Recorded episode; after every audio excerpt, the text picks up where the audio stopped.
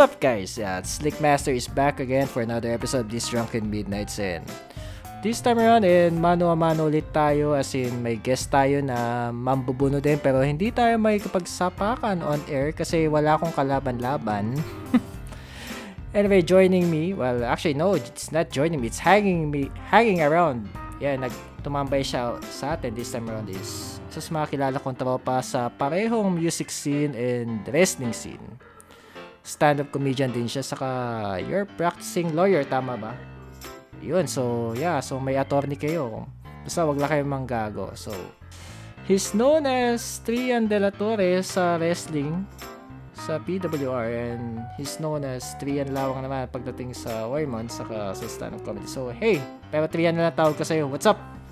Hello, hello Slickmaster and sa lahat ng mga drunk ngayong midnight I'm glad to be uh, to be invited to uh, talk to you habang habang nagiinuman tayo virtually, hindi na nakikita, may mga hawak tayo.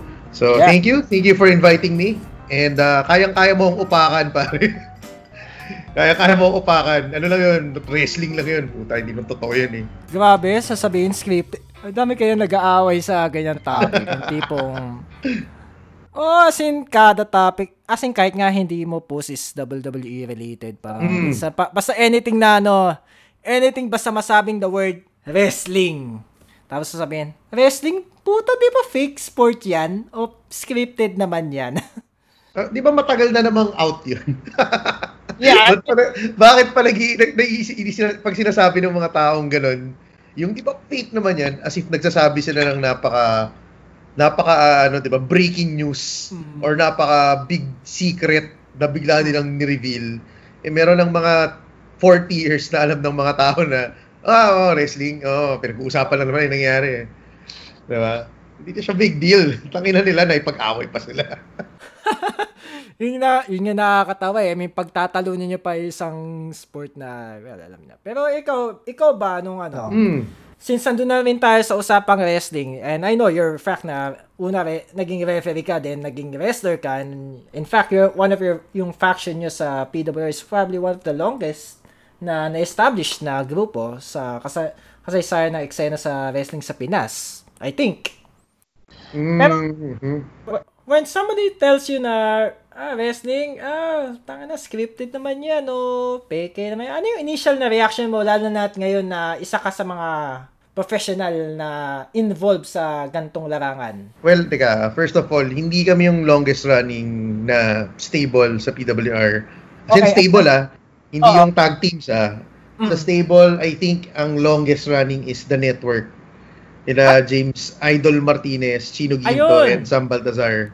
Ayun, yun. I- so, Oo. sorry. I stand corrected pala. So, pangalawa sila sa pinakamaha, pinakamatagal. Tama ba?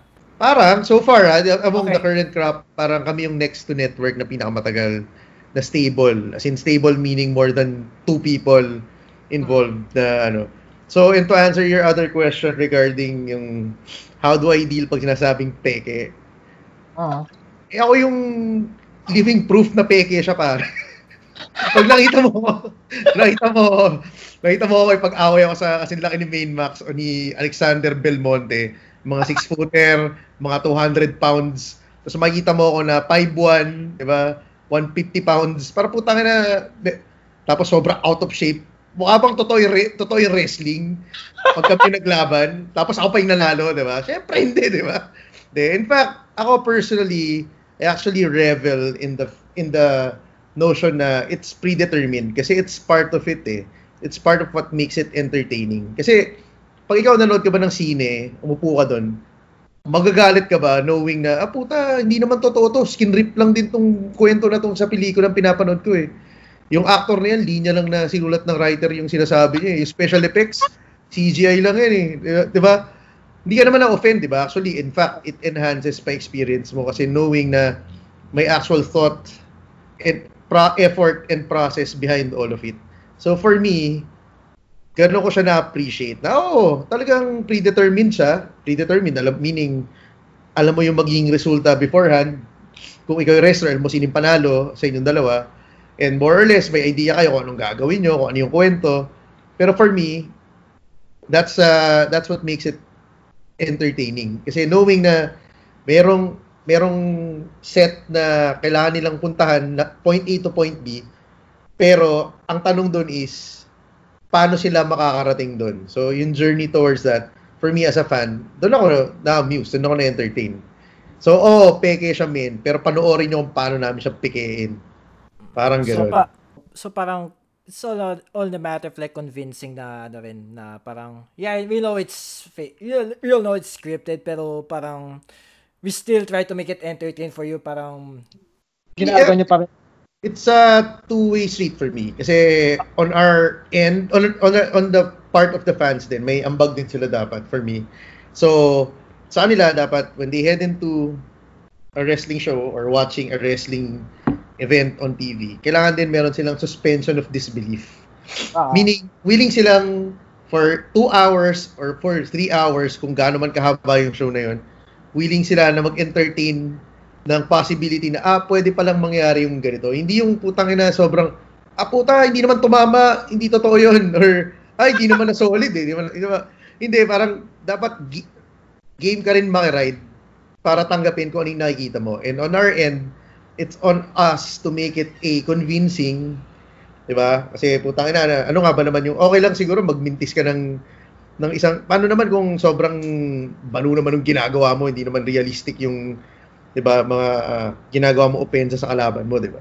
So wala din 'yun. So it's on your end to make it seem like a convincing fight or at least an entertaining one for me.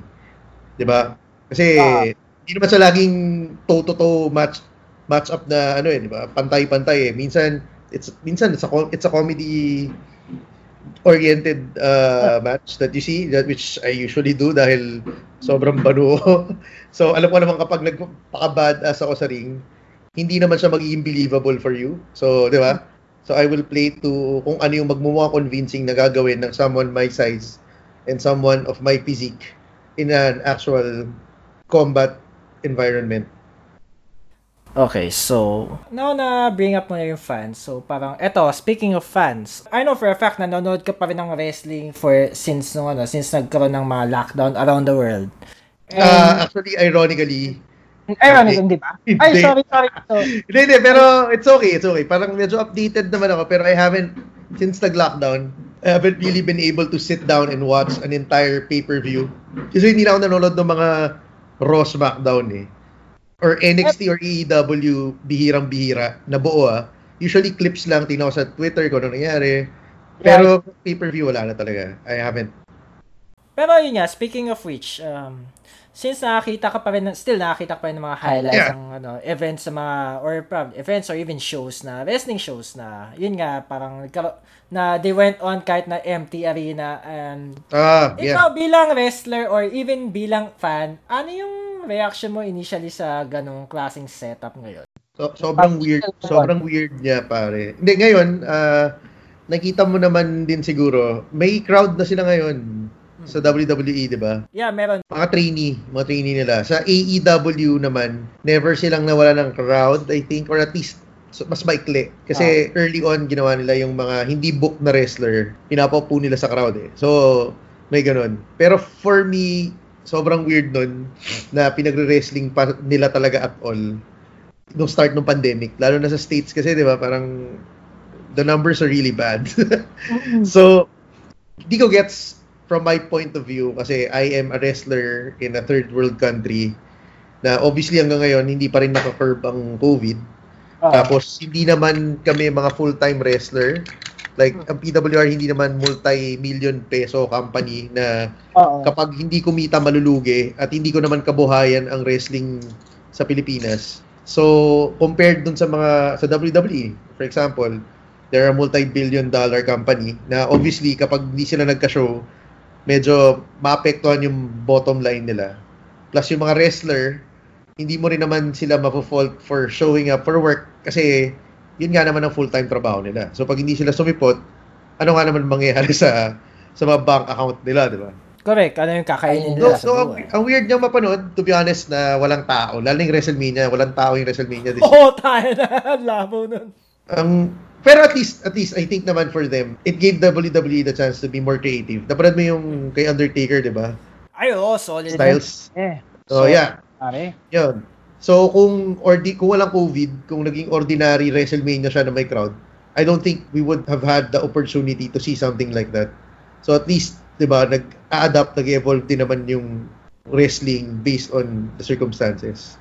Yeah. Well, feeling ko maging Bird 11 yun, pero imagine mo, ang dragging nun pare, compare mo sa cinematic na ginawa nila. Pucha. De, actually, may napanood akong interview na na-disappoint pa nga daw si AJ Styles na ano eh, na magiging ganun na, na if ever magka-WrestleMania, walang crowd. Pero, yun nga, nung na, nung na-pitch, eh wala na eh, Undertaker na yung kalaban niya eh. Hindi naman niya kailangan, di ba?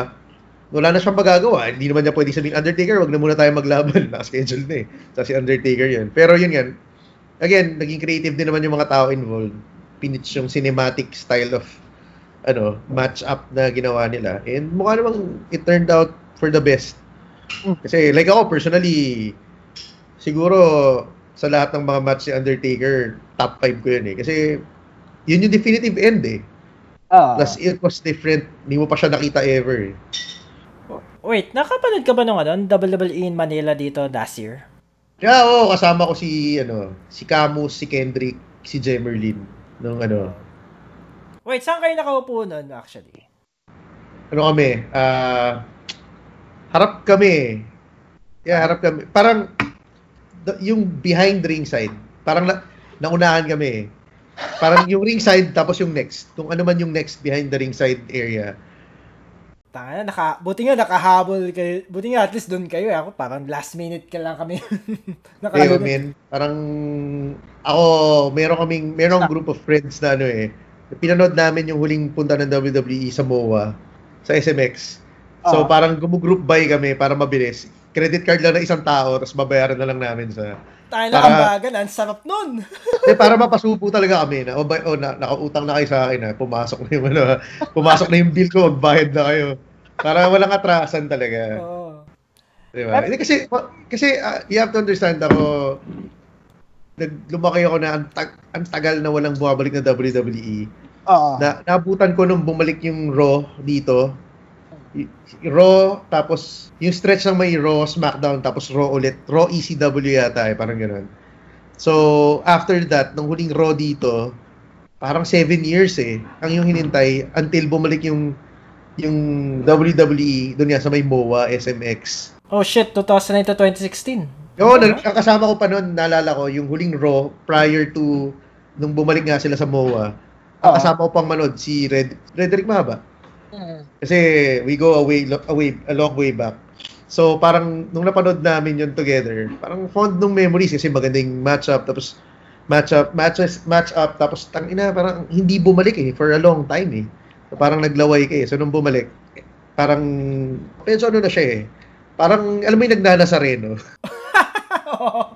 Parang tangina, di ba, min? Alam mo naman naman ngayon na naghahanap lang din naman sila ng sakit ng katawan. Pero kailangan nilang gawin, di ba? Pare-pareho lang naman din ang nangyayari. Like, di ba, tatawid lang din naman yung Nazareno, hawak ka, ganyan. The same way kami, wrestling lang naman yan, WWE lang naman yan, house show lang nga lang yan eh. Di ba? Hindi naman siya televised eh. Pero kasi, alam mo eh, na parang, parang hindi kailangan puntahan to. Baka hindi na bumalik to eh. Hmm, iba experience kasi na andun yung ano, andun yung mga wrestler na lalo na pinapad mo sa TV nung pag lalo pag nasa TV ka tapos tapos may tapos may realize mo na shit nasa Pinas sila so or nasa Manila sila so parang oh tayo na hindi ko pwedeng palampasin to so ganun. Pero knowing you na nakapanood ka ng 2016 saka 2019 Masasabi mo ba kung ano yung difference nung ano nung shows na yon or experience mo sa ano sa panonood?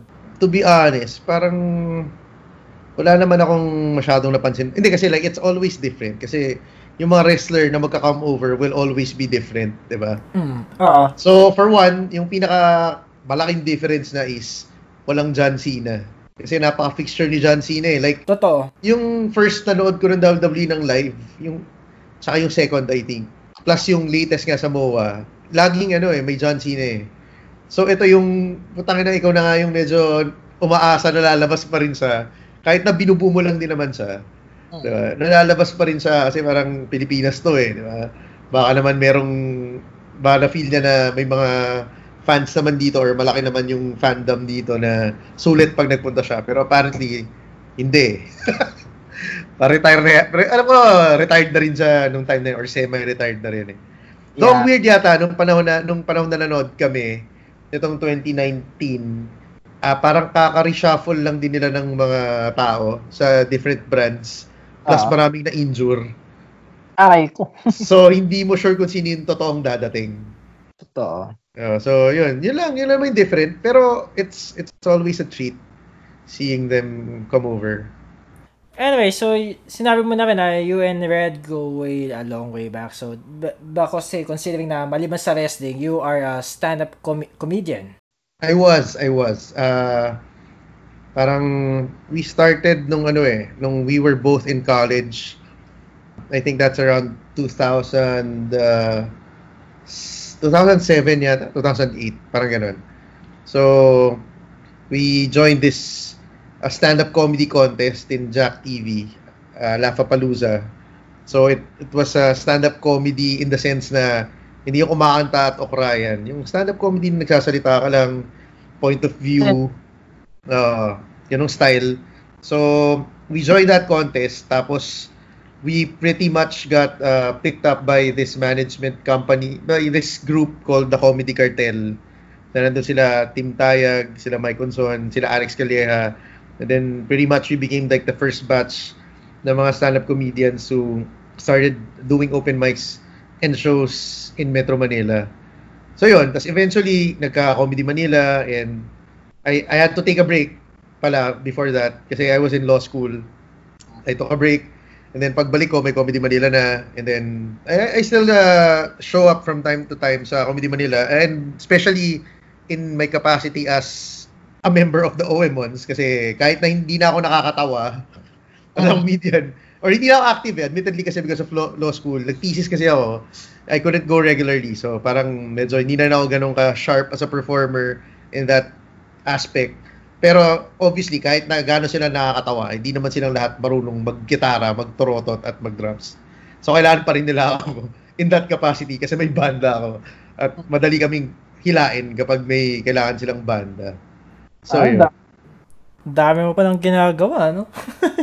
Dami kong time eh, no? Parang gago, no? Parang, parang cartoons nga pag tinanong. So, ano mga ginagawa mo sa buhay, di ba?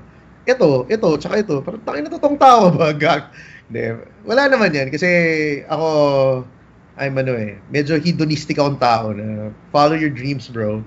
Yeah. YOLO. Lalo na ngayon, nagka-pandemic, bro. Yeah. so, hindi ko ginawa yun, di ba? Anong, anong ire-reminis ko ngayon? Wala.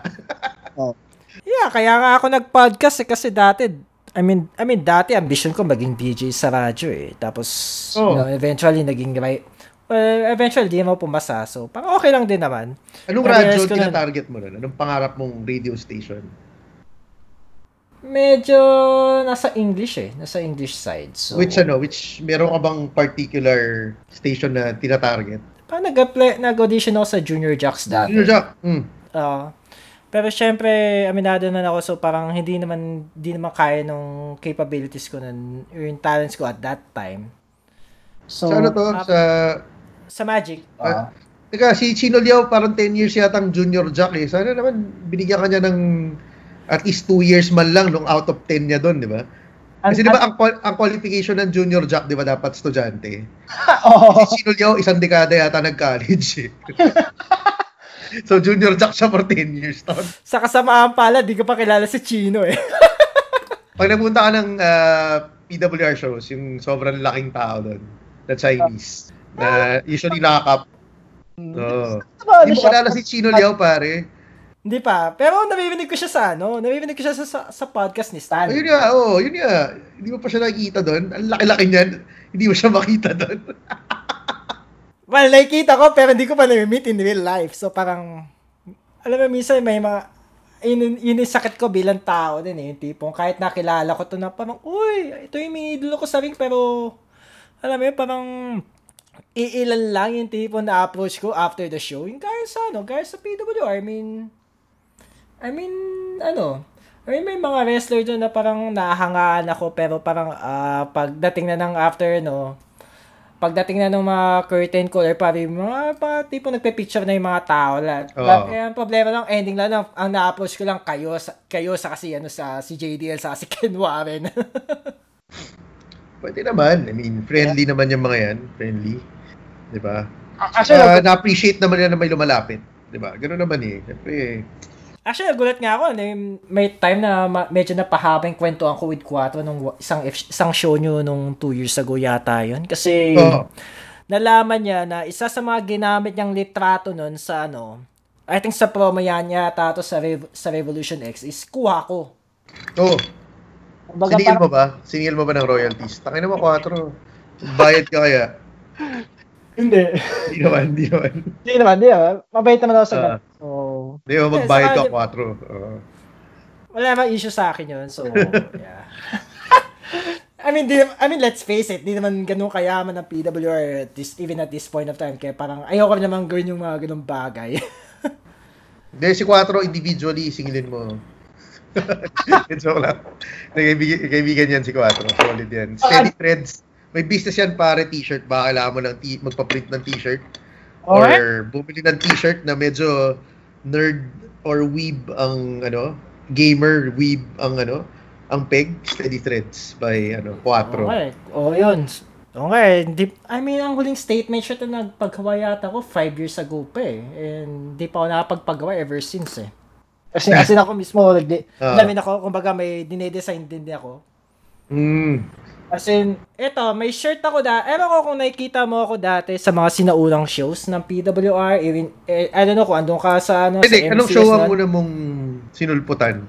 December 2014 pa ito eh, sa Makati Square. Sa, shit, Renaissance ba yun o ano? Terminus? Kung alala eh. Terminus. Yun, Terminus. Terminus. Oo. yan ba yung nag-champion si Ralph? Hindi pa, hindi pa. As in, wala pang ano, wala pang PWR champion at that time. bago mag... Ah, ah, yung 14, yung mga show-show pa lang. Oh. Revo X kasi ang first ko, yung first Revo X yung first show ko eh. So nauna ka pa sa akin. Mm. Ah, wow. As Oh. in, as in ano? As in yung tipong Bombay Suarez saka Jake, Jake De Leon pa yung main event nun? Hmm, yun yung first show ko. Tayo na, sarap. Ang saya nun ha, pero putang init. nung first nung first nod ko, nanood ako sa aming kapatid ko eh. So akala ko kasi obviously nakanood na ako before ng WWE several times, 'di ba?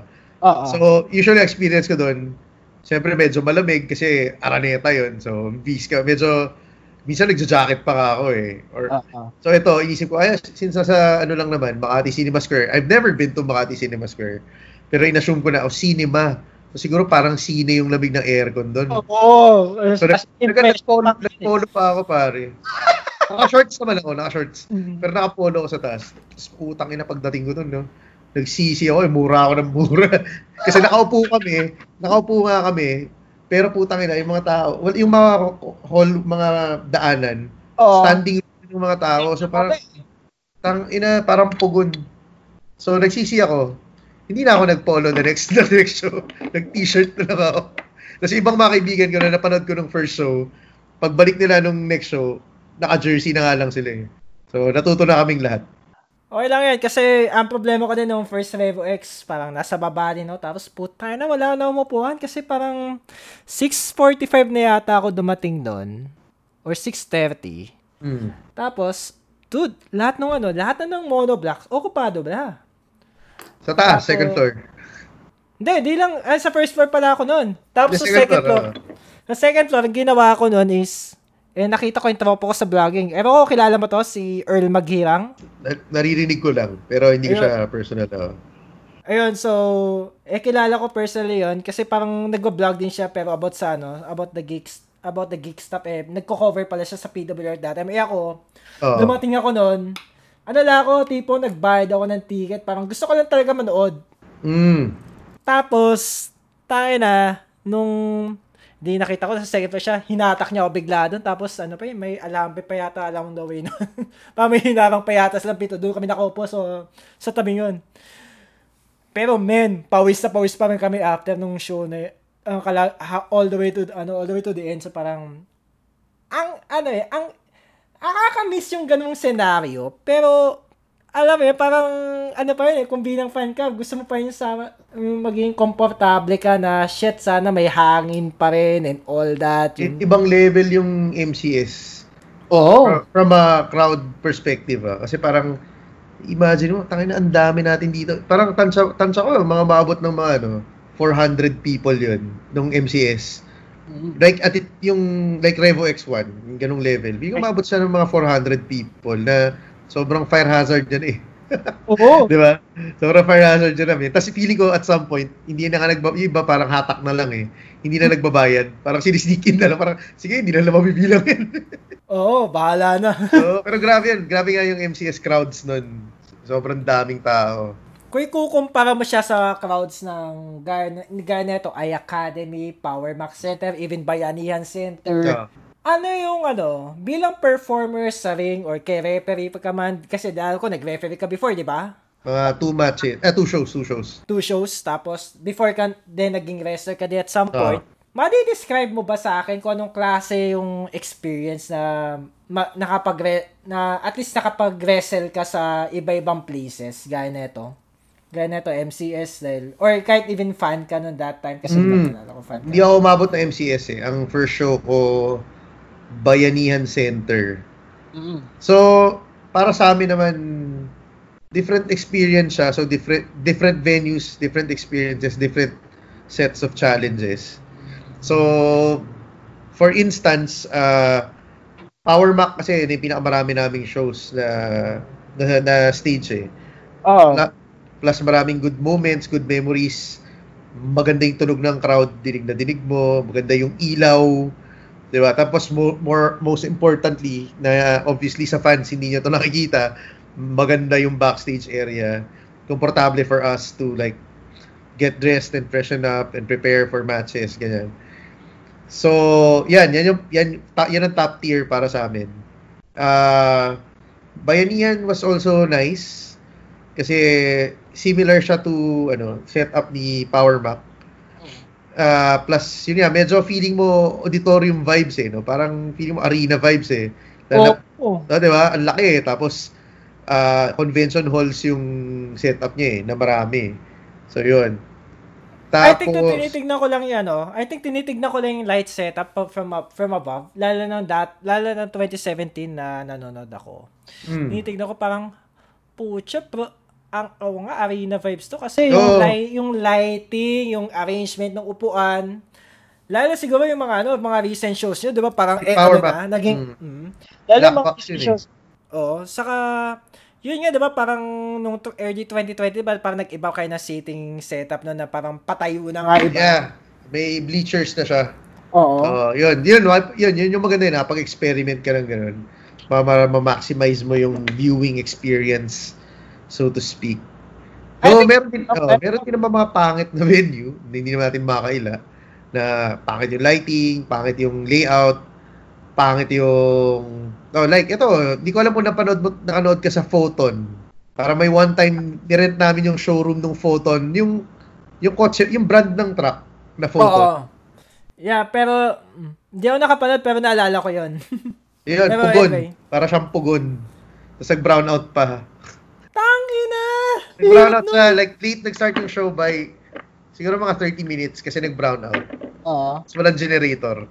Tapos, nung nagkailaw, sobrang hina ng aircon. If not, sira yung aircon. Basta parang ganun. Ganun siya ka-olats. So, Hirap. ganun, ganun naman yung tier. Tapos, backstage, ewan ko, naligo pa nga ba ako nun. Basta weird din yung backstage eh. Parang boardroom na ewan eh. Parang meeting room eh. So, di ba, kanya-kanyang flavor, kanya-kanyang challenge. So it's safe to say na yung ano photon na showroom yung pinaka weirdest na ano mo experience mo noon na nakapag-perform. Pinaka malala, given yung Oh, init. Okay, okay. Mm. Tapos yung brown out, yung layout. Pinaka... Pero that's not... Well, actually, oh, parang yun yung worst. Yun yung bottom tier na, na nakapag-wrestling ako na venue. This podcast is brought to you by Slickmaster. His friends na hinatak na lang niya out of nowhere at punersang mag-guest and no one. Kasi wala kami mga sponsors. Baka naman, di ba? Before you went to PWR, ano yung pinagdaanan mo actually noon? I mean, before even before ka naging referee, I mean, what what ano, ano yung pag-interest sa'yo to like to, ah shit, may wrestling promotion dito, tara, tara sali tayo, ganun. Yeah. So, as I've mentioned earlier, si Red, kaibigan ko from way back. So, matagal na kaming, aside from comedy, one of the things na we had in common was big wrestling fans kami. And not just wrestling WWE. Pinapatulan namin yung mga Japanese wrestling kahit hindi pa uso dito noon. Hindi kami hipster or gatekeeper. Fact lang siya. Yung tipong, ano pa kami noon, pro wrestling Noah. Hindi pa New Japan pro wrestling yung trip namin noon eh. So, yun, we bonded over that. So, parang matagal, during the time na magkaibigan kami, may mga narinig kaming rumors na may mga plano na mag-set up si ganyan, si ganito ng wrestling promotion sa Pilipinas. And then, may sinasabi na may wrestler, may double, former WWE wrestler na magtatayo sa Cebu. Basta parang may mga ganun eh, ganun shit. Tapos, hindi naman natutuloy. Pero, parang, we just kept our ears on the ground.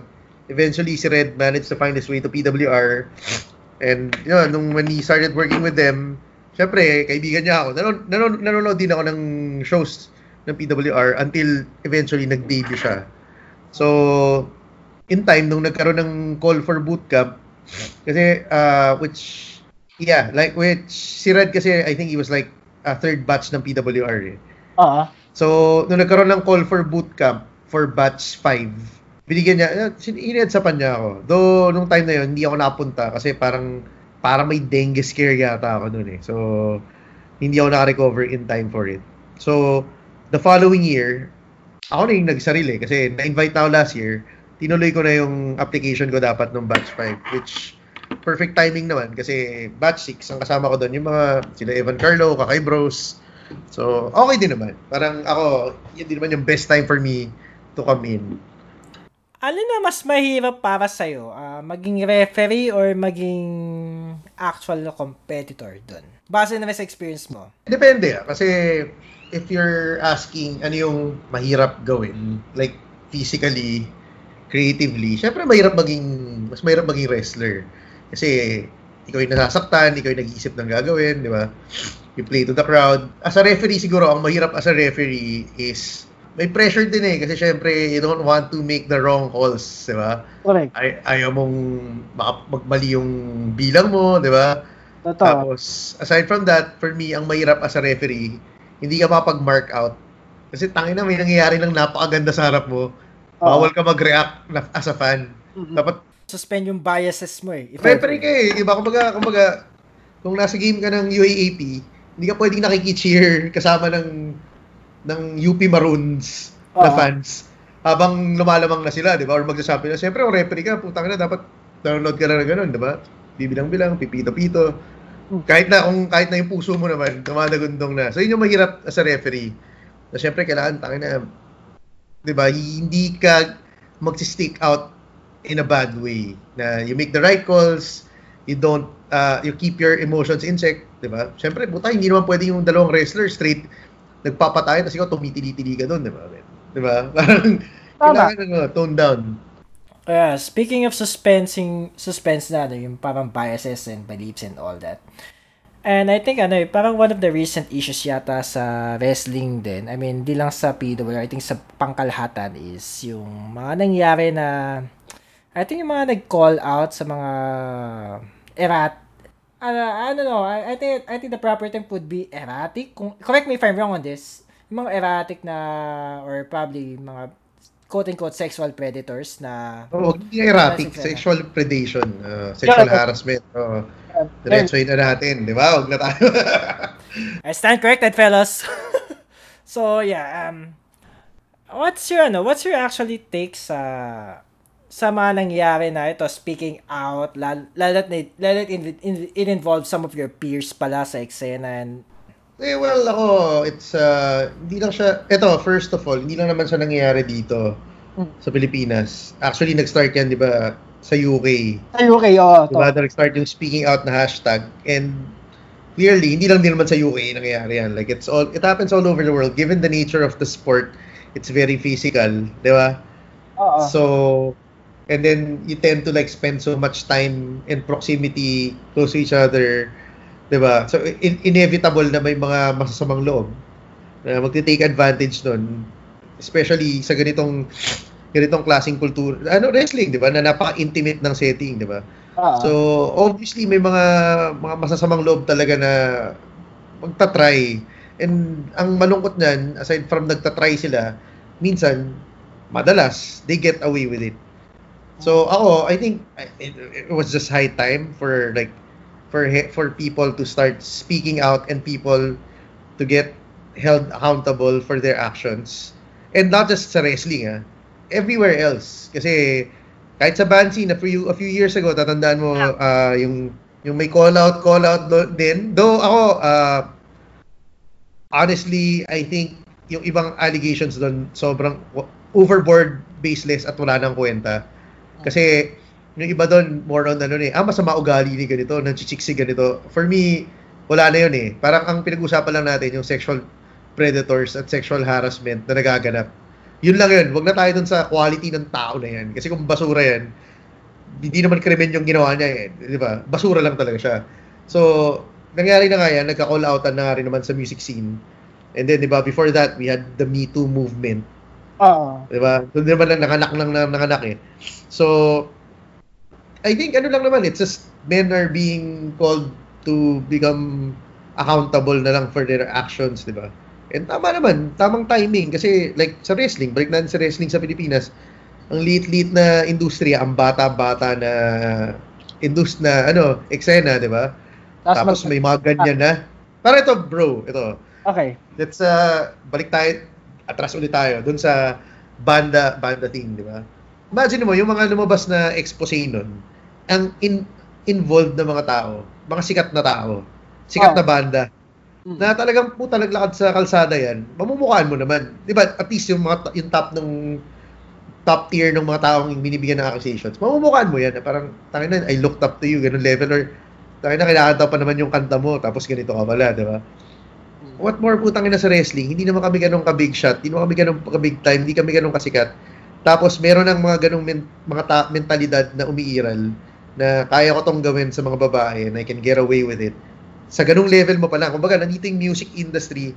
Wrestling, nandito ka pa lang. Tapos ganun nakalaki yung ulo mo, ganun ka naka-brazen na feeling mo you can get away with it. So, maganda nga naman na at that level pa lang, you nip it at the bud. 'di ba? Women speak out and 'di ba? People become held accountable and parang hindi na maulit. Totoo. Eh, I mean, you guys have a band, it's called the Oymans, and you guys are going for like more than a decade na, di ba? 16 years na kami dapat this uh, this August, I think, or September. Kaya lang COVID. Thank you, COVID. Oh, yeah, so parang, yeah, supposed to be parang celebration nga yata ng party niya, di ba? Parang you have the annual bukake na, Na, The bir- bir- birthday party ko lang yun. ah. Sa alam gitarista na. wait, sino may birthday sa inyo sa guitarist? Hindi ko, Si, si gitarista, si Chris. Yung tahimik. Uh, hindi yung hindi, hindi yung bassista na ma- maingay din yun eh. Yung, yung gitarista. Saka ako. wait, wait, ang problema kasi medyo mahina ako sa member sa inyo. Ang kilala ko lang ikaw, sa si Akim, sa si Okay. Ino. Okay na yun.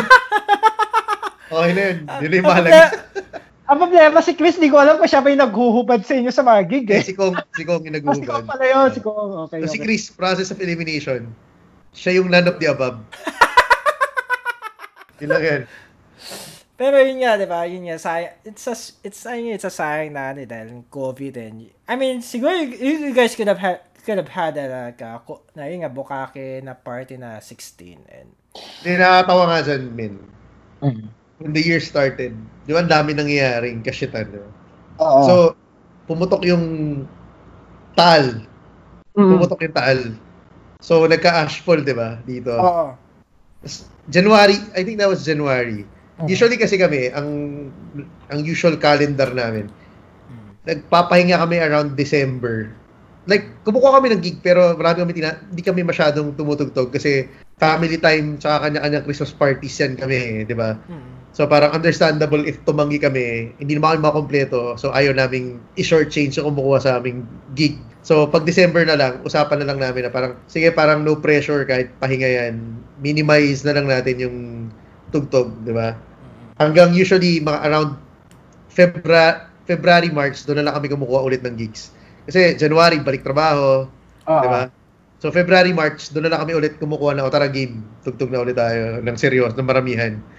So nung January, pumutok yung taal. Oo. May ashfall. Tapos may mga gigs headed our way. Tapos ako yung tumatanggi kasi parang, ah guys, ashfall. yung mga baga natin. Di ba? Di ba? It was, it's Oh. bad for health. Lalo na si Akim. Si Akim may anak na ngayon eh.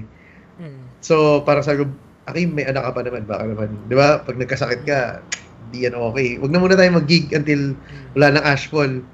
Tapos nung February, COVID naman yung scare.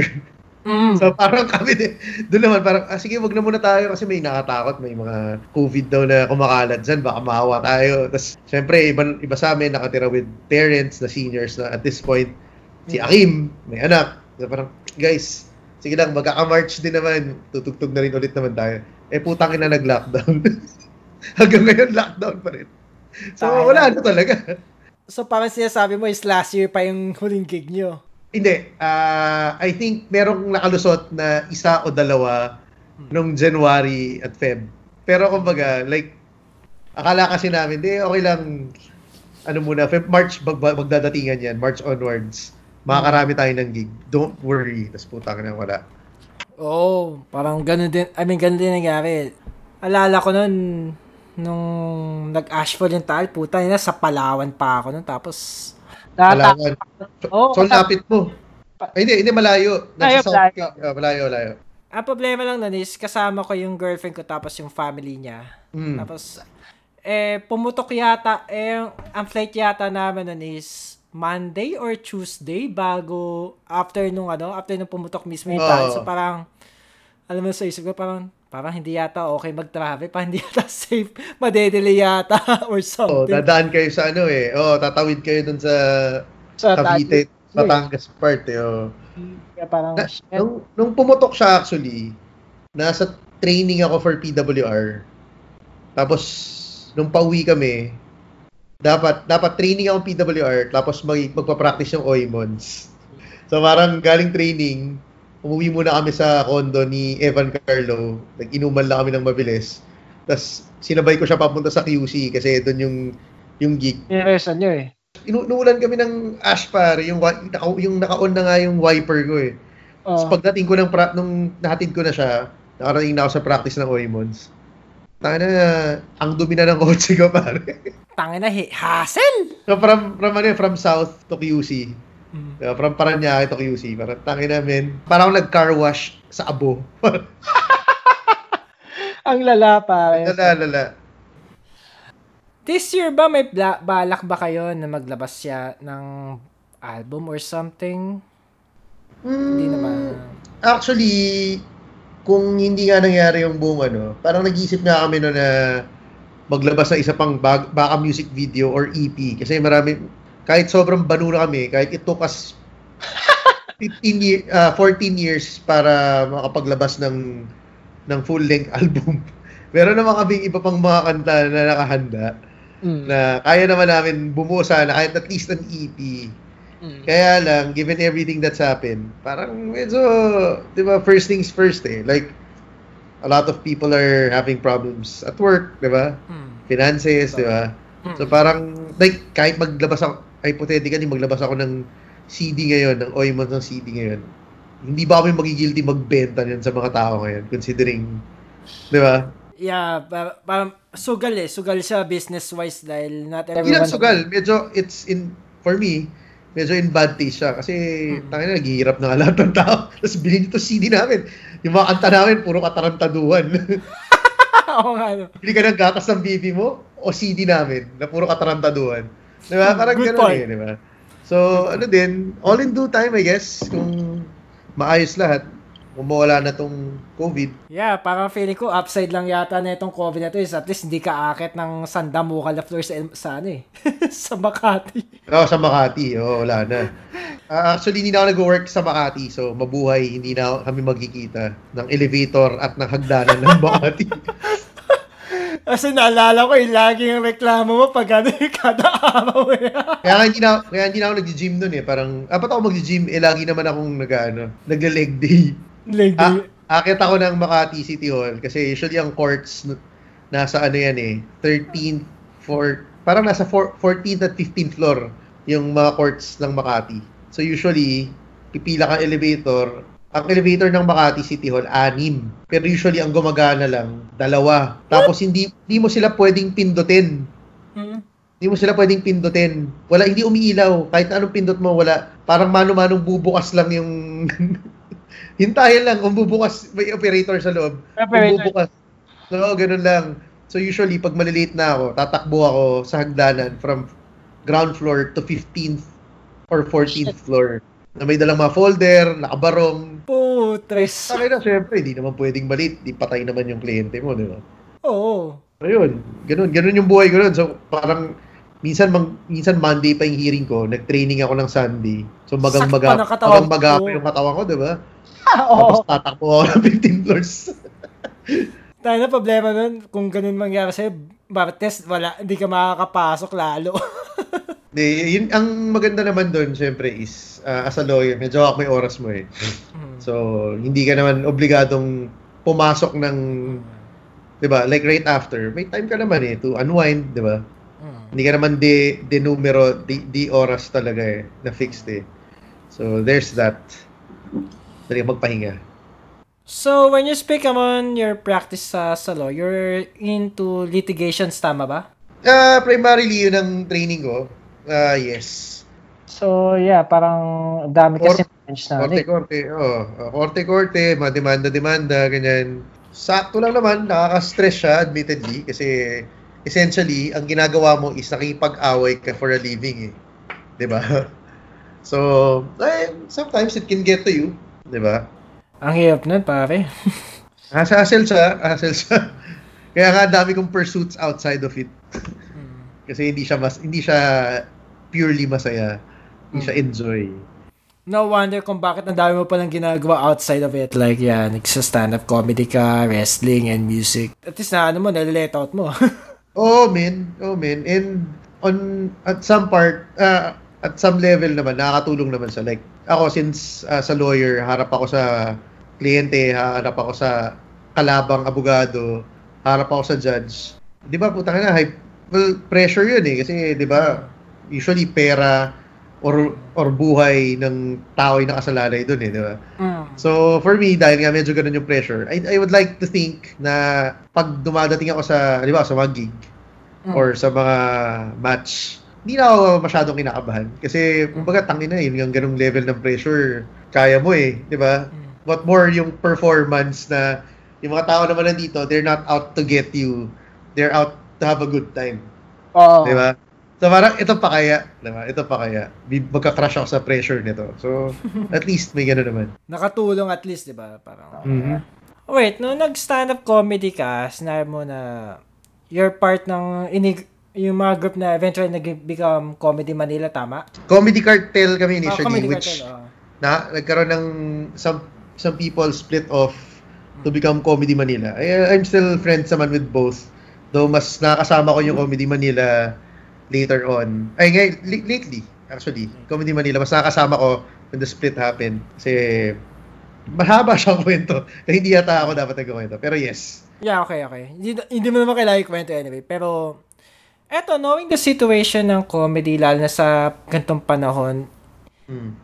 mahirap ba maging komedyante, lalo na sa panahon na dumadami naging insensitive, lalo na sa sasabihin ng tao na parang dumami yata mga naging, in- naging sensitive sa panahon ngayon and all that. Ah, hindi. Ako ah, ah, I, I don't think I can speak for the rest of the guys. Oo. Kasi ako, admittedly, more or less, parang forever, kumbaga sa basketball line, na forever injured naman ako eh. Hindi naman ako, actually, medyo retired. Matagal na akong, actually, pwede nga, pwede ko sabihin na, matagal na akong retired sa comedy kasi I wasn't able to come back in a regular capacity naman Mm. nung after ko maging lawyer eh. So, there's that.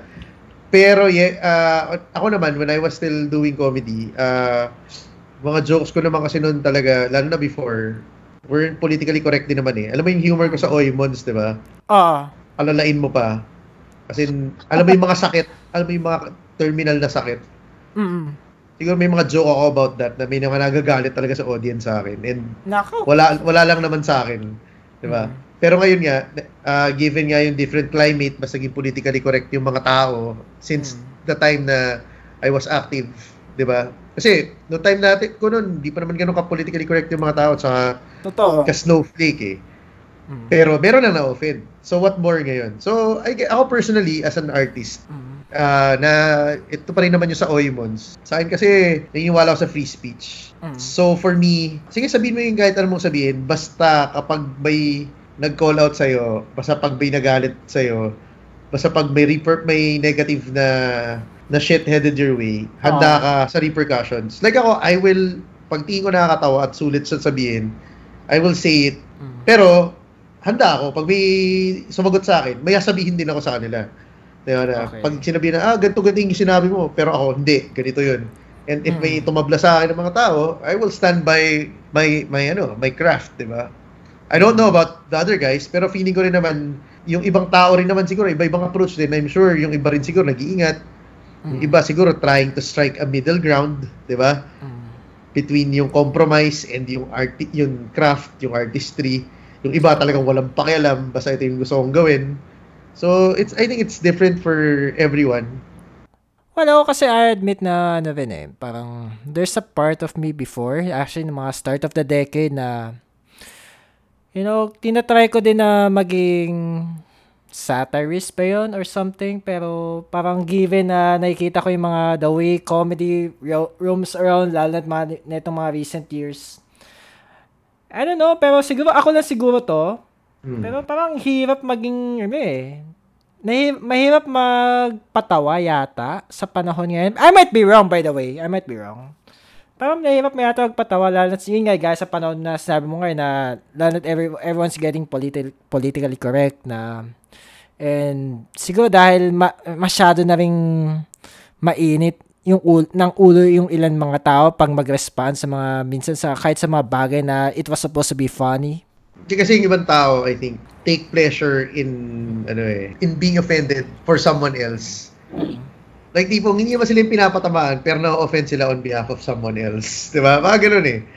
So, tingin ko, well, I think naman, meron din namang somehow may positive ah ano naman yung pagiging politically correct, may positive ambag. Kasi when it Yeah, I comes do to believe. social and civil liberties and awareness, di ba? Ah. Pero on the other hand, yun nga, may nai-impair nga na yung expression side, yung artistry side, medyo nga nai-impair. So ako, ang policy ko na lang personally is, basta ako, pag binitawan ako na sinabi or kinanta or ginoke, yun na lang. I just try to make sure na kaya kong panindigan yan. Diba? Okay. Kasi yun yung mahirap eh. It's the backlash eh. Kasi at the end of the day, ano, sensor mo yung mga tao na, o ito lang yung pwedeng topics na pwede mong pag-usapan ha. Mm-mm. Check check mo, check mo lahat ng ng mga ano, Ah, mga topics na ano yun mo, i-discuss mo. Hindi mo pwedeng gano'n. Di wala na. Pinulis ka na lang, di ba? So for me, Totoo, basta ganun lang naman, basta aware ka lang naman sa repercussions at kaya mo siyang harapin. I think I can say pretty much anything. Yeah, I think that also applies sa mga podcast gaya na gaya nito na nagpapakatry mag no holds barred pero minsan aminado medyo yeah, nag nag nag-iingat-ingat din. Hindi, wala, wala namang masama. Don't get me wrong. Hindi ko naman sinasabing Yeah. Mang-libel ka ng tao, mang-slander ka ng tao, ganyan. Yeah, Pero ta- yeah, totoo. when it comes to like, in the context of jokes, di ba? If Mm. it's a joke, naman na feeling, na alam mo naman talaga nakakatawa, Mm. di ba? sa kanya yung gaya ng sabi mo, it's all about ano eh. I guess it's all about being responsible with what you're saying in what you express. So, being accountable na lang. Like, Mm. if may tinamaan, may nagalit, edi A, either stand your ground, or B, mag-apologize ka. Dalawa lang naman yun eh. Oh, dalawang bagay lang naman. Dalawang bagay lang naman yun eh. After, siguro, once na mag-resume neto, once magkaroon ng lift ng lockdown, um, what's next actually for you bilang wrestler? Uh, honestly, hindi ko alam. Kasi kahit ma-lift yung lockdown, hindi ko rin naman alam kung pag lifted na ba yung lockdown necessarily, balik na ang wrestling or other sporting events. Diba? Kasi let, let's let's be honest here, kahit na pinapalabas-labas na tayo ngayon, kahit hindi na ECQ, alam naman natin eh na the situation's not getting better. For me, it's just because na lift yung lockdown doesn't mean like would you trust the people running the show, thi- this got this shit show that we call the Philippines. Do you Hmm. trust their judgment enough? Na pag sinabi nilang, oh, lifted na, labas na kayong lahat, safe na, maniniwala ba tayong lahat agad? Di ba? Parang Yeah. may ganun din eh. Yeah, para may suspension din kagad ng Yeah. Wala ka agad eh. Diba? Pero, to answer your question, well, I don't, honestly, I don't know what's next. Kasi, yun nga, even if sabihin natin malift siya, I don't even know if wrestling will be the same again. I don't know if like the band scene will ever be the same again. Mm. Di ba? So, th- there's that eh. Kasi parang, ah, actually, na-mention ko to sa isang interview before with a stand-up comedian, si Mikey Andres. Parang, sige, ah, sabihin natin, okay na, ah, balik na sa normal. Pero, would the performers, so in our case, the musicians and the wrestlers, kaya ba ba nilang, ma-afford pa ba nila na i-pursue tong passion projects nila, the wrestling and banda, if they're struggling financially, di ba? If they're struggling personally. Yeah. Itong mga companies, after everything everything that's happened, kaya pa ba ng, like PWR, hypothetically, kaya pa ba ng PWR mag-stage ng events, economically? For prods, kaya pa ba ng prods maglabas ng pera para gumawa ng event? And for venues, for venues, for bars, and for arenas, kaya pa ba nilang i-accommodate kami at the same price? Yung mga Mm. gigs at mga racing events, that's at the same price. When they already took a hit kasi ilang buwan na silang hindi nagpapastage ng events or ng shows, di ba?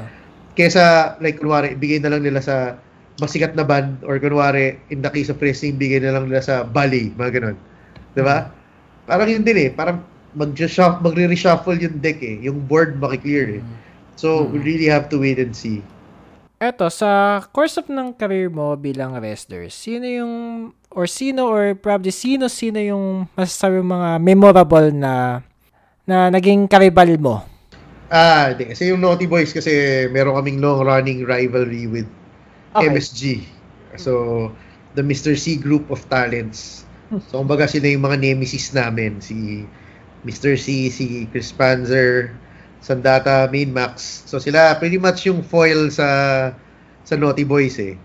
So, I would have to say na pag sila madali kasi medyo built-in na eh. Alam na ng mga tao yung aasahan na, ah, pag ito yung mga magkakaaway, magsisiraan ng buhay ito, magwawasakan ng mukha yan. so, yun, ma- masaya yun. Uh, pinakamalaking karibal kasi it's weird kasi I've been in the business for like three years. Three years? 2017 yata ako naging nag-debut if I remember correctly. Yeah. So I don't think, and given the frequency of the shows that we have, it's like once a month. Pero hindi naman every month, di ba? Parang may months kami Oo. na wala. So it's really hard to say kung sino yung karibal mo kasi hindi naman ganun kadami pa yung nagagawa ko. Eh. Like as an individual, ah, hindi naman pa naman ganun karami yung matches na nalalab, nalalabanan ko to say na, ah, puta, ito yung karibal ko. So wala. Pero as a group, Naughty Boy, I think Naughty Boys and MSG, yun yung rivalry namin. What actually got into wrestling before ano? Before join, even before join PWR? Kasi 'di ba parang let's face it may mga napapal tayong shows dahil not sa not sa free TV noon at that time na parang mga wrestling shows na Ah, yeah. napagpatak sa'yo. Sa'yo ba? Sa case mo? Actually, ako, medyo late bloomer ako sa wrestling. Kasi nung bata ako, bawal ako manood ng wrestling. Kasi violent. Violent daw. So, nakakalusot lang ako pag wala yung parents ko or like yung katulong na lipat doon. Naalala ko naman, nakanood naman ako ng Hulk Hogan Ultimate Warrior Oh. before. Pero yun lang yun, sa IBC 13, I think. So, nakanood. Pero yun lang, parang not regularly. It wasn't until I was in high school, Star Sports, Cable. Cable was a thing. Star Sports. Meron silang ah, mga WWE shows na pinapalabas at pay-per-views. So that's when I started watching it. I think this was around 99, I think. 99, 2000. Do, doon nag-start. Doon ako nag-start, like, manood talaga ng seryoso. So, sakto, Attitude Era. Yung peak ng Attitude Era. Yun yung saktong pasok ko na talagang seryosong nood. So, every now and then, uh, as the years went by, ganoon naman tayo, di ba? Pag na, minsan napupull out yung WWE sa sa cable, hindi na tayo makakanood. Nung hindi pa uso yung torrent, di ba? Oo. So, every now and then, mawawala ako sa fandom or magiging busy or mawawala ulit yung WWE sa TV o sa cable. Then, in and out. Pero consistently, bumabalik-balik naman ako. Yeah, I think I could say the same kasi naalala ko nung... Kailan ba to? Well, nung bata ako, yun nga eh, gaya din yung sa, sa case mo, nanonood din ako nun sa, ano, nanonood din ako sa IBC 13 yata, or probably even ABC 5 or channel. Meron 9, din. Meron din, meron din. ah. Diba? Whichever the, whichever the channel was, kasi sak, ah, I think siguro swerte lang dahil yung that time yung tatay ko, or yun eh, na, na- actually my father, I mean my parents were actually wrestling fans. Uy, wow. Ang nakakatawa nga lang nun is, medyo beyond kayfabe yung pagiging fandom nila. So, Ah, so akala I na mean. totoo pa. Oo, so parang, yeah. Well, To no, be comment. fair, uh, to be fair, nung panahon naman nila, hindi pa naman revealed na ano talaga siya eh, na it's a work. Yeah, so parang I think that time medyo familiar ako sa mga nangyari even if di ko alam yung mga characters na hindi ko alam na sino si Undertaker, si Hulk Hogan, even si Lex Luthor or Shawn Michaels. Pero I think ano rin eh, I mean I can tell din na late bloomer ako kasi I mean, come on, 2012 ako nag-start unang manood ulit ng wrestling then eventually following the entire sport to what it to what it is right now. Yun nga nakakatawa no kasi I mean, you guys know about Star Sports or probably I don't know if you guys are aware sa Jack TV that time dahil Yeah, sila Jack nagkakaroon ng program. And ako nun, do I know may WWE program na sa Jack TV nun kasi syempre may pinsan naman ako na mahilig talaga sa wrestling and all that. Ang nakakatawa lang kasi that time, ang sinusundan ko naman nun is NBA. Kasagsagan nung kasagsagan ng mga draftmate, mga draftmates ni LeBron. Ah, okay. 04. Oh. 04 class. Tama ba? Oh, Class of 04? 03. Ayan, 03. Sila Lebron. Oo, tapos ang nakakatawa lang nun is I think I, na-realize ko lang na fina-follow ko naman pala yung wrestling. ni- eh, I think nung nasa Studio 23 na siya. Oh, sobrang late na nun. Late, lately lang yun. Late, oh, lately lang yun pare. Tapos ano yun. Ito, gaya naman sinasabi ko sa mga ibang mga podcast shows ko, kasama ko yung mga tropa nating wrestlers is, I was watching WrestleMania in a Holy Week. Mm. Oh, Holy Week nga naman talaga yun. Ano yun eh? May, di ba? April, April. April. Early, early, early April sa ano, I think uh, WrestleMania 28 inere yata yun on a Holy Tuesday sa Pinas. TV? TV mo siya pinanood? Oh. People. TV. Sa Studio 23 na. Puta, buti nagpalabas sila habang Holy Week. Oo, I mean, parang, ayun nga, nung iniisip ko yun, parang, wait, nasa Pinas tayo, alam naman na natin na conservative na country ang Pinas, and yet you guys are showing wrestling. So parang, wow, bi- that's a big, that's a bold move. Ako usually, dami time nanonood ako ng ah magsispap, kukuha sila ng sinihan, doon nila ipapalabas yung mga WrestleMania. Nangyari yan Shit. siguro a few times eh, mga Trinoma, ah, Gateway. So, ilang WrestleMania rin yung ganun yung node ko. Tanga na, sarap nun. No, ma- masarap, mas- masaya siya. Mm, Tapos I mga bata na chant ng chant sa kay John Cena tapos tinatabla mo. Mas masaya ba ito kaysa pag nanonood ka sa Skinny Mikes? Kasi iba level sa Skinny Mikes, di ba? Hmm, actually, interesting ano yan. Tapos Skinny Mics kasi, hiwalay-hiwalay kayo ng screen din na pinapanood eh. So, hindi kayo focused sa isang, ano lang eh, direction eh. Dito kasi oo eh. Sa sinehan eh. So, parang, Oh, diba? malaking screen eh. Oo, isang malaking screen eh. So, mas diffuse siya sa Skinny Mics. Though kasi nga, puro adults kayo doon. Tapos, medyo isang community. So, iba naman yung vibe. Ito kasi mga, sa sinehan, mga strangers. Pero ang dami nyo. Tapos yun nga, directed lang kayo towards the screen, the, the same screen. So, mas mas buo yung ano ninyo. Parang nasa, attention. So parang safe to say na parang may ano rin, some sort of arena feels pa rin kasi isa, Oo, isang direction lang exactly. pinapanood nyo. Tapos you guys were there na as if na parang yun yung camera view mo nasa, you guys are watching it ano, Hmm. straight from the venue. well, kahit, Oo. Well, one can dispute, actually dispute na pag nasa bar naman kayo, eh, parang, di ba pa it's still the same thing na iba-iba lang yung monitors, iba-iba lang yung angles. Oh, yeah, yeah. Yun nga. Pero, yun nga, sinasabi ko lang naman, mas diffused syempre yung attention nyo kasi you're not looking the same way. eh. mm, Di ba? Plus, may distractions kayo. May order ng pagkain, may Oo, galaan, ah. di ba? Lalakad, tapos may araw pa, di ba? Doon sa sinihan kasi nakapatay lahat eh. Talagang screen lang eh. Though, sa skinny mics, pwede ka uminom. So, yun na lang. yun yung masaya dun eh, sa Skinny Yun yung, yun yung, ano doon, lamang nila doon. Di ba nagkasabay tayo ng Royal Rumble 2018? Mm, oh. Ang ang jahil nung ano eh, pagdating ko nun, order ako, inisip ko ba, kape ba to o alak? Pero parang in-order ko yata nun is alak. Kasi at 6 in the morning. Oo. Alak din ako eh. Parang I think that's the first or second experience ko yata na nanood ng live na ina, ina, ina, ina, ina wrestling na viewing party ah. Mm. Puta, doon ko na-realize na parang, shit, parang ako nasa shows nyo, actually, sa PWR. Pero except Oh. na nasa screens na yung kaharap nyo, tapos may mga pagkain. well, no offense, pero may mga pagkain. Oo, oh, may pagkain. Oh. Ang weird, pero in a good way, kasi, well, nandun ako, tapos Monday morning, in-realize na, shit, nag-take ako ng half-day work out of ano lang, dahil, dahil sa, dahil Para sa manood. fandom ko sa, oo, dahil sa fandom ko sa Royal Rumble, tapos ang, I don't know, kilala mo to, pero yung tropa ko sa music scene, yung manager na ibang banda, iba-ibang mga banda, si Chris. oh, si Chris. Yun, so, Yep. yun, Si Chris. yun, Yun naman, tapos naka-table ko lagi pag nanonood kami noon.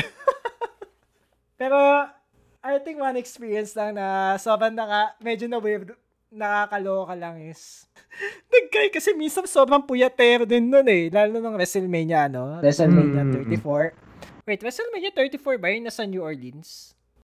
34 nga ba? Yung last, yung this, last year? yun eh, 2018, Na- 2018. Ah, 18. Okay. Eto, nasa bar ako sa third floor. Nagsasaya na kami lahat-lahat. Tapos, maya maya tumingin no, asa na si Chris yung pala nakakatulog na sa likod. Growing old, man. Growing old. oh, parang sabi ko, dude, you're missing, sa utak ko, dude, you're missing out a lot. Nakatulog siya. Tangin na sayang ng pera niya. Hindi, kasi puyat siya eh. No, that eh. Knowing that he guy, the guy manages like seven or eight bands and O kaya nga, sana, sayang nga. Sana dinownload niyo na lang yan somewhere. Hindi niya na ginastusan, di ba? Tinulugan niya lang. Hindi, I mean, for ano, siguro feeling ko for just, for just like a few minutes lang naman. Pero still, sayang pa, pa, nanginayang pa rin ako. Sayang talaga. Hindi, yun nga yung mahirap ah, pag nanood ka sa na, ng sakto kung anong oras binobroadcast sa States. Sobrang hirap ng oras nila sabayan eh. Alas 5 eh. Pag Mhm. WrestleMania, alas 5 dapat gising ka na eh. totoo. So, I mean, late yata ako na ng 20 minutes nung dumating ako doon eh. No kick-off show. so ako ginagawa ko na lang, di na da- well, hindi, nagne-network na ako ngayon eh. So, papanoorin ko na lang later on. Hindi ko na sinasabayan eh. Naka on demand na. Hindi, bumili na, hindi, nag, um, nag-subscribe na ako sa network eh, lately. So, yun na yung plano ko, like, for the next pay-per-views. Di ba? Hindi ko na, hindi ko na kaya gumising ng 5 o'clock. Yeah. Makatulog lang din ako eh. Yeah, feeling ko, living, especially kung sooner or later, babalik tayo sa mga kaya-kaya natin buhay. Nah, I don't think I can, man. Oo.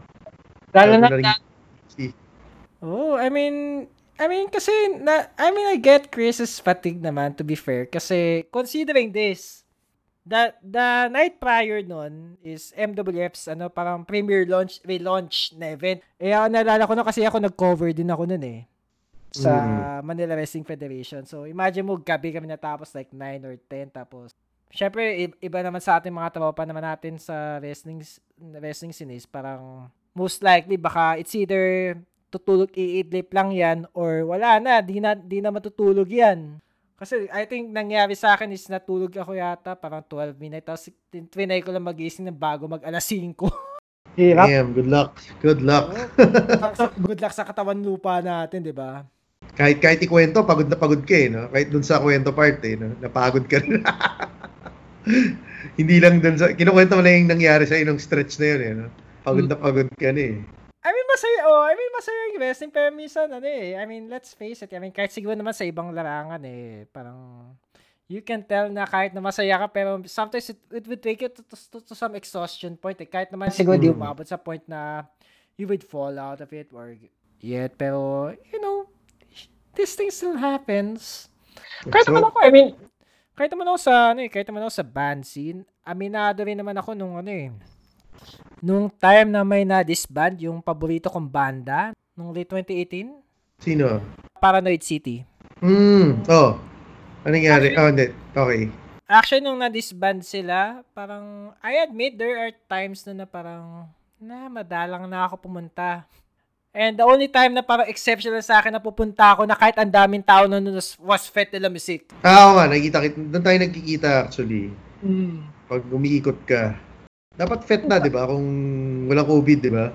Oo, I mean, dapat Fete nung last month. And apparently, nagkaroon sila ng ano, Pero nagkaroon sila ng online show, though I wish na okay yung turnout, pero iba pa rin kasi yung feeling ng live. I mean, come on. You're a performer and You know, Yeah, you know what I nothing, mean. nothing compares. Nothing compares. So, wala eh. Wala talaga eh. Pero it's good na nakahanap ng paraan yung ibang organizers. Pero still, iba pa rin eh. Mhm. Di ba? I mean, I'm, I'm surprised nga na ang dami rin nag, ano yun, dami rin mga banda na, alam mo yun, nag-online gig, pero, pero sa inyo ba, I mean, wala kayong balak na gawin yun? Or di ba kayo nape-pressure ng mga fans nyo na gawin yun or something? Pa- fans? Ay, sorry. Joke lang. Eh, eh, pero napag-usapan naman namin, pero parang it's more of like, una yung setup. Mahirap mag-setup eh. Like, si si Akim walang drum sa bahay. Okay. For one. Pangalawa, syempre, magigitara, magigitara, magtotorotot kami sa mga bahay namin na may mga relatives kaming kasamang naka-lockdown with us, ah. So, number, yun number two yun, di ba? Syempre, yung logistics. Pangatlo for me, like, speaking for myself, kasi ako, pag nagpo-perform ako, uh, hindi, hindi naman ako virtuoso kumanta, hindi naman ako boy birit, ganyan. Pero ako more on, kailangan ng energy ng crowd eh. Kailangan ng interaction. Otherwise, parang, parang kumakanta lang ako ng mag-isa eh. So, walang point, di ba? So, parang wag na lang. Kung i-half-ass lang or hindi naman namin mabibigay yung normally binibigay naming shit. Parang, nah, maybe not.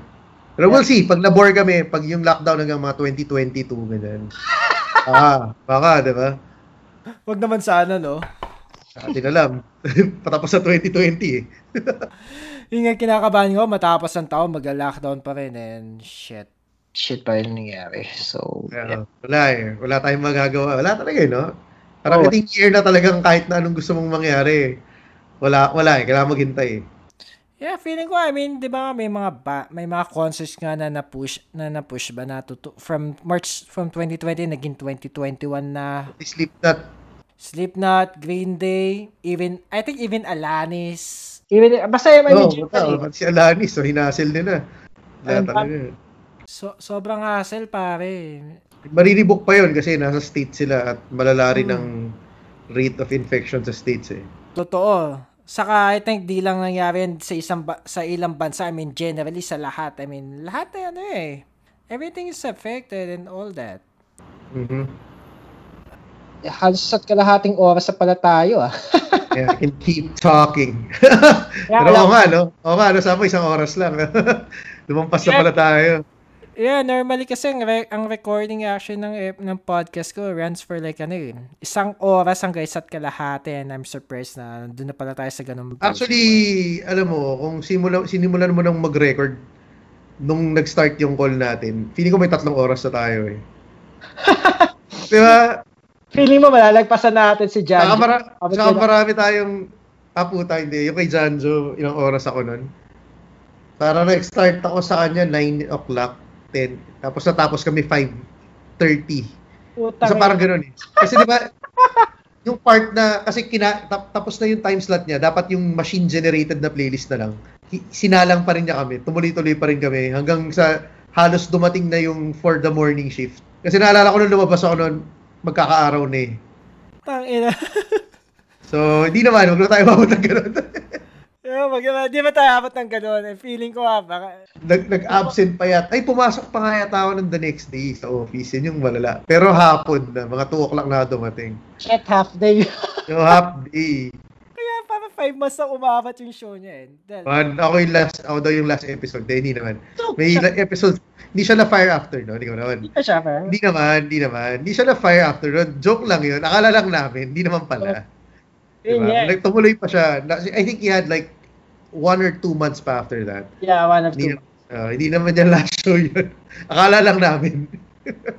Actually, Oh, feeling shout- ko, parang- yeah, parang July yata siya naalis eh. Yun, yun shoutout, yeah, shoutout. Shoutout pala kay John Joe na ano, nagbebenta rin niya ng matinding gin, yung cruise. Oo. Oo, Bumili akong beer sa kanya one time eh. Oh, problema ko, malakas din yun. Uh, Oo, lakas ng ano. I think, ano ba tinira ko nun? De puta madre ba yun or what? Basta isa sa... oh, malamang uh, tip. Uh, basta naalala ko may dalawang bote ako binili sa kanya, yung nakakatawa lang nun is, hindi ko ininom kagad yung ano, yung isang bote kasi parang I was saving it for like a rainy day na gusto ko uminom or something. Eto, sobrang katangahan ko na to. Dahil it's a craft beer, there's also a chance na iba siya sa mga typical na beer na iniinom natin like San Miguel. Iba Oh. talaga. Uh, It's, It's a light beer and there was a time actually na out of nowhere, nabasag yung bote. mhm. And I was like, holy shit. Hindi ko na mainom kasi natapon na eh. And I was like, hindi ko na kinomplain kay Janjo. Parang I was like, dude, what happened? Kin- Na, I was just asking kay Janjo like, Tatago Ano si Janjo kapag lumabas to para magalit siya sa'yo. Hoy, grabe. ah. Bigyan mo na ng, bigyan mo na ng beer, nagre-reklamo pa to. kinuwento, I mean, nagtanong naman ako sa kanya, like, dude, what happened? Ba't ganito nabasag and yada, yada, yada. And he's like, ah, kasi ano yan, iba yung beer na yan, it's a live beer and all that. And I was like, doon ako na-enlighten na, ah, shit, dapat pala ito, ini, ito pala yung mga beer na dapat iniinom ko na kaagad. hindi siya gaya nung ano, hindi siya gaya ng Red Horse o sa... Oh, hindi mo siya patutulugin. Uh, totoo Oh. naman. Ako, ako, pag binili namin, like, within the week, tapos na eh, ubos na eh. Eh, eh, ako kasi bala ko sana nung even during even before lockdown is kung bibili ako ng alak, I would keep it for like a month's worth kasi ayoko na yung tipong bibi, bababa or yung tipong, yung tipong pupunta ako na yung tindahan and just buy another beer lalo na kung ano. Eh, Tinatry ko kina- tinatry kong control yung ganong habit and apparently di siya nangyari. Well, Kasi- yun yung perks ng, like, living alone. Mm. Pwede kang uminom as much as you want. So, ako, every night, almost every night. Well, actually, even before lockdown, almost every night. If not every night. For the record, before mo end, wala akong interview na hindi ako uminom. So, pag Talaga? hindi ako uminom sa podcast mo, for me, disrespectful yun. Kasi, ikaw lang yung hindi ko ininuman. Grabe. umiinom ako. hindi, kaya nga. Kaya nga, kaya nga for me, ang default is umiinom. Pag di ako uminom, parang may mali doon. Anyway, I think we said too much. Think before you go, anything you wanna promote? Wala namang ipopromote kasi wala namang show.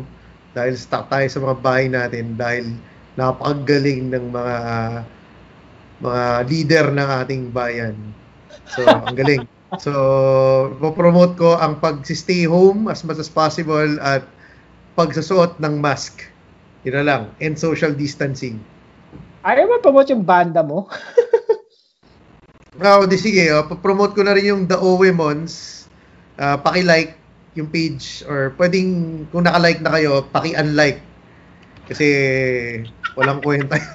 Hindi natin alam kung kailan pa magkakagig yan. Tapos, you can also follow me on uh, Facebook as a sa, as a wrestler naman on uh, Trian De La Torre dash PWR. It's the same din sa Instagram and Twitter. So, Trian De La Torre. Okay, para Manilo lang, hindi kami terorista. ah. Alam mo yung mga panahon ngayon. Saka, yeah, stay safe. Gaya na sinabi niya. So, So, Yep, yep. and with all that, we bade you, ano, we, ba't ako mag-bade goodbye? Hindi ko pa pala pina-plug yung ano ko, show ko. So, yeah, kung nakikinig kayo dito, well, bakit pa? Well, other than, uh, well, kidding aside, salamat na rin. Do follow the show sa Spotify, sa Mixcloud, saka sa Anchor. Hanapin nila yung, yung pangalang These Drunken Midnights kasi masyadong mahabang URL and masyado na yata ako nag-stir para i-type yon or, or para i-pronounce yun rather. Saka yeah, may Facebook page na rin ako. For the podcast, it's This Drunken Midnights. Hanapin nyo na lang din. Facebook.com slash This Drunken Midnights. Saka, huwag nyo na kayo follow sa ano ko, sa blog ko. I mean, wala naman kwenta naman. I mean, nag-rant lang din naman ako doon and all that shit. Na joke lang. It's twitter.com slash dickmasterph, instagram.com slash dickmastertheblogger, and facebook.com slash this dickmasters files. And yeah, we, and with all that said, we bid you goodbye. Keep safe, everyone. Whew, ang laklaso na intro ko. Peace. Alright, alright, alright. Sige bro, sorry na ihina ako. This has been a podcast titled These Drunken Midnights, a presentation by the Slick Masters Files. Copyright 2020.